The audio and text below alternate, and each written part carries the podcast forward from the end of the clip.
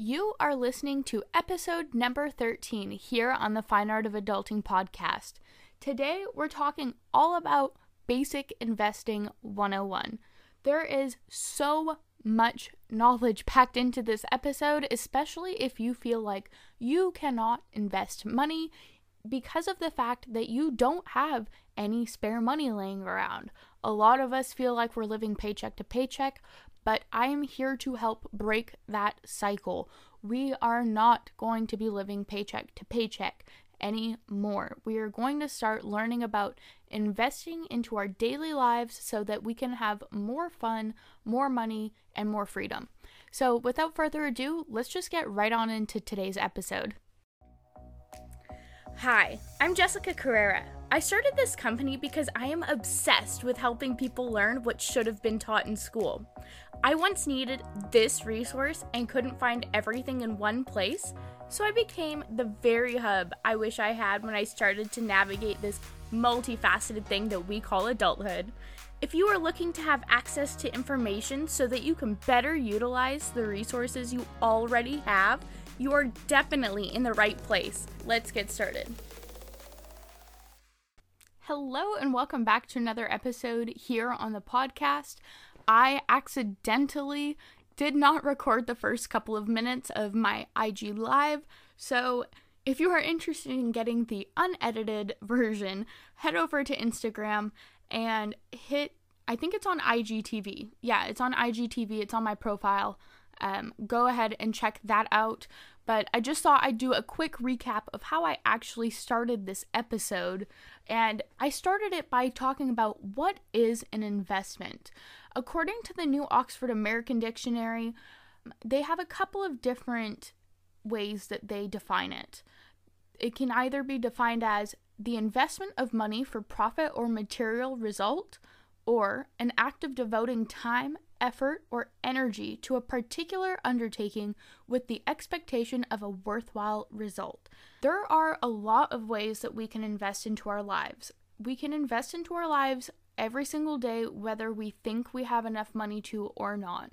I know I used to think that only the rich invest or only people who have extra money invest, and this just is not true people who want to invest will invest, and I'm going to tell you how you can do it without having what feels like tons of money. You don't need $10,000. You can quite literally start with $10. So, there's a few other important terms that we need to touch base on before we get too into it. We need to talk about assets. So, an asset is something that you've bought and it can either appreciate or depreciate in value. So, an asset could be something like my laptop, my phone, my car, um, a TV. All those kinds of things are technically assets because they do hold some monetary value, right? But I think of all those things I named, there none not a single one is an appreciating asset, which means that it would gain value over time. So my car loses value over time. It's a depreciating asset. My phone loses value, especially when the next iPhone comes out. You know, like those are examples of depreciating assets. We want to focus less of our money into the disposable depreciating assets and we want to put more of our money into better investments that appreciate in value. So it's important to denote what is an appreciating asset and what's a depreciating asset in your life.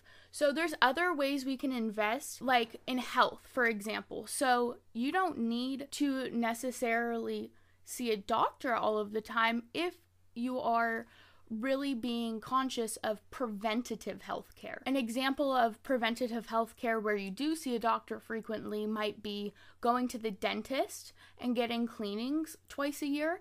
That will save you a lot of money comparatively to not doing anything for your teeth over the course of a decade and needing a bunch of dental work that will cost you thousands of dollars. That couple hundred dollars a year just in cleaning fees is going to come back to you tenfold because you are putting that money in up front. So I feel like that's an appreciating asset, even though it's really not technically an asset. So I think what I'm really talking about today is informed consumerism and being smart with your money because we could all use a little more of that. I know I'm still learning. There's still a million things for me to learn. I'm just sharing what I know right now. So, another example of an appreciating asset would be maybe building a garden. So, over the last couple of years, my husband and I have been building the garden around our home, and it is finally going to start paying off this year and making us more money than we've put into it based on the food that's coming back to us. There are a lot of different ways that you can go about doing this. Some people have cut flower gardens literally just so that they can add value to their homes and so that they can sell cut flowers that multiply over time. Those are just a couple of examples. Obviously, like gardens don't apply to everybody, especially if you're living in the city, you don't have a lot of space. But I do encourage you to start to pursue a lifestyle where you can do those kinds of things because one, you're just going to be really connecting back with the earth and nature, and it is such a really great way to basically get free therapy.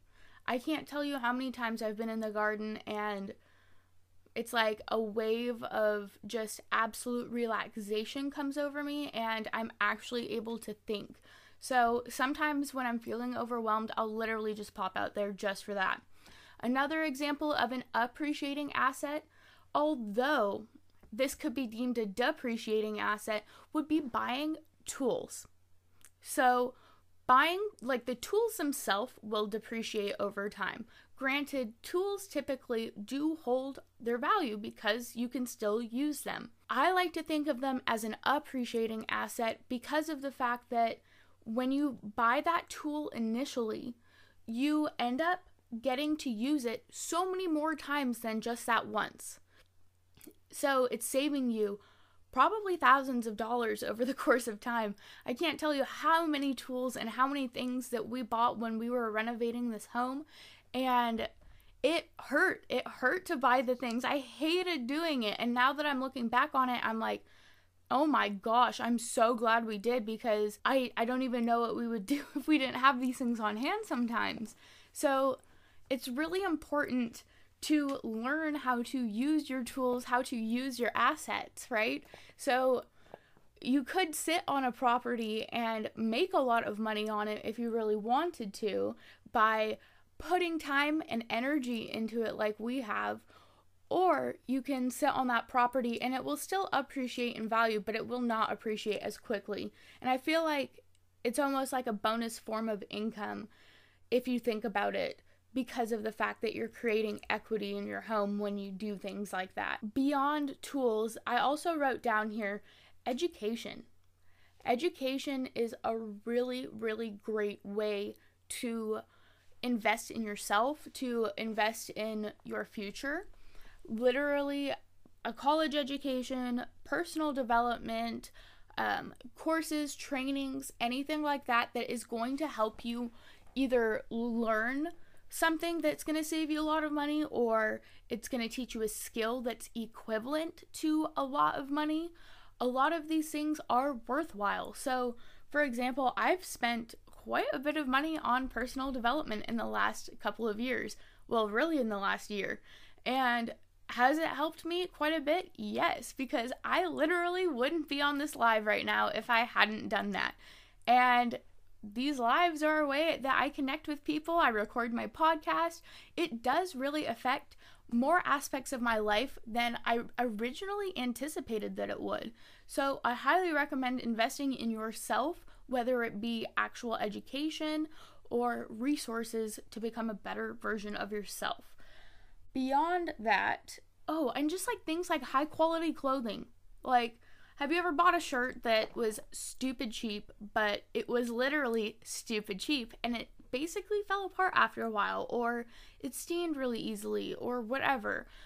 Start investing in one or two pieces of higher quality clothing, and you'll notice that you'll be spending less money on clothing, especially if you are being really diligent about buying stuff that really suits you, really makes you happy. Like, I bought this sweater because I really like it. I think it's really cute. It's a cute shade of green, it's fuzzy, I love it. I will wear it a million more times before I retire it. So instead of having like 500 shirts in my closet that aren't being worn. I choose to have a few things in my closet that get worn very frequently. When I was clearing out my closet last year, I sold a bunch of my stuff online. This is a really great way to make passive income. You can post it on consignment online. Um, a great outlet for that that I used was Poshmark. And you can sell things pretty quick, especially if you choose to price them low.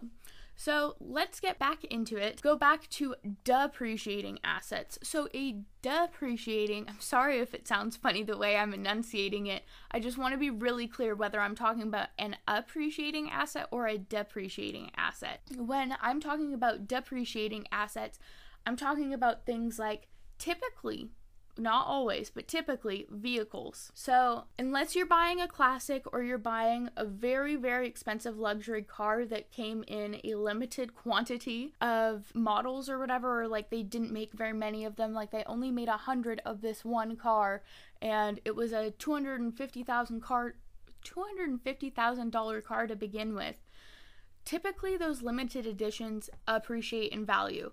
And this is where the saying wealth begets wealth comes into play. The more you're able to invest into something upfront, typically the higher the return is going to be. This isn't always true, and you can definitely find things to invest in that have completely opposite ratios of how much you're going to get back from it. So, obviously, you want to invest into things that are going to get you money back or value back exponentially. That is the best way to invest is to get exponentially back what you put into it. So what I mean by this is like if I put in $2, I would get like 2 to the power of 10 back. Like that would be really cool, right? Now, this isn't usually the case, especially when you look at savings accounts. Savings accounts have like sometimes like a 1% return. Like they're really low. Sometimes they're like half a percent, sometimes they're a quarter of a percent. And these just are not places that you should be investing your money. Granted, you should have some sort of emergency savings fund just so that you're prepared for whatever the heck life throws at you. But putting all your money in a savings account literally is not going to make you passive income. It's not going to get you to crazy financial goals that are very attainable for people like you and me. So, even if you're not making a lot of money, I love this story. There's like the story about a mailman who, you know, didn't make very much money. I mean, people in the post office system don't like make a boatload of money, right? But he chose at the beginning of his job, he chose that every single time he received um, a little bit more of an increase in pay, he would put that money towards his retirement. And by the end of his life or whatever, and he was retiring, he had over a million dollars in retirement savings because of the way they invest money for you. So I highly recommend putting your money into something like um, a 401k, a Roth IRA, those sorts of things. Try to max those out first before you start going for luxury items right off the bat because you can get to a point in your life where the assets are paying for your luxury. You're not trying to barely keep up buying the luxury items per se, but your assets are paying for them. You're not having to like actually work for your luxury things. And that is a really good feeling. So, a way to start snowballing this is start small. My biggest recommendation is to start small. So, what can you do to start small? Go to my YouTube channel and check out all of the videos I have on ways that you can save money really easily. So, I have a lot of cleaning products that I use, you know, like laundry detergent, just stuff that I've found um, alternatives to that is way cheaper and way more health conscious. So, this is something that's really important to keep in mind as well because when you're choosing to be more health conscious up front, you're going to have less of those issues, like I said, later in life. And you're not going to need a doctor as often because of the fact that you're not just inundating your body with terrible chemicals all of the time. You're not damaging your health all of the time. So, I just want to touch base on one more form of preventative health care, and that is going to see a chiropractor. I know I have literally been in so much pain before that I couldn't do anything. And how are you supposed to make money, survive, be happy if you can't do anything? How can you do any of those things if you're in literally such debilitating pain? And so I've been going to the chiropractor for about, I would say like a year or a year and a half now on a pretty regular basis. And sometimes I have to go more often. And it is costly, but it is so worth it because the value I get out of it, I'm able to put back into my life. Like, because of the fact that I've gotten these adjustments, I'm able to then go do the garden, which makes me even more money. Or I can go do my DIY stuff that saves me, you know, a couple thousand dollars a year. And when you are saving this money, I mean, it's all exciting and whatnot, except for if you're not doing anything with this money to help yourself even more, what's the point? Like, if you're not doing something with your money that, you know, I like to put some of like my saved money back into a fun fund. I don't know, other people call it like entertainment fund or whatever. I call it a fun fund because that's what I want more of in my life is fun, not entertainment. So, I've chosen to reword some of those things because that's what I want to bring more of into my life. Anyways, the whole point is you need to learn how to better save money to reinvest. So, when you start to reinvest in your day to day stuff, you begin to reaffirm to your brain that you are the type of person who is an investor. You are the type of person who has enough money. So when you start being your start a I can't even get the words out. I'm so excited. When you are starting to develop that mindset, it is literally so empowering. You begin to actually think about how you can invest even greater into your life. So, it started out with like little things like the cleaning products for myself. And then I started saving that money and reinvesting it into stuff that would save me even more money. And then I'd invest the next chunk of money and so on and so forth. So it literally started out like as like just a little snowflake and then it it became a giant raging snowball. And so now I'm able to save myself multiple thousands of dollars a year to reinvest in myself, which is going to make me even more money or more assets or what more whatever more of that I actually want. So it's important to be clear on what you actually want and what you don't want and in order to start building that quite literally. So I have um, a book recommendation if you're interested in a much more in-depth understanding of investing. I highly recommend there's a Tony Robbins book and I think it's like called Money Mastering the Game or something along the lines of that. And that really goes into like how you should be investing your money into like big stocks and stuff like that. So, granted, not all of us are at a point where you can put big money into things like that. You can still start small. And there's a million and one ways to do it, and you have to figure out what's best for you and your family because our needs are different. Like my needs are going to be different than your needs, but there is some sort of like basic ground level where we can all start. And that's what is so important is that we actually start. So, get to it.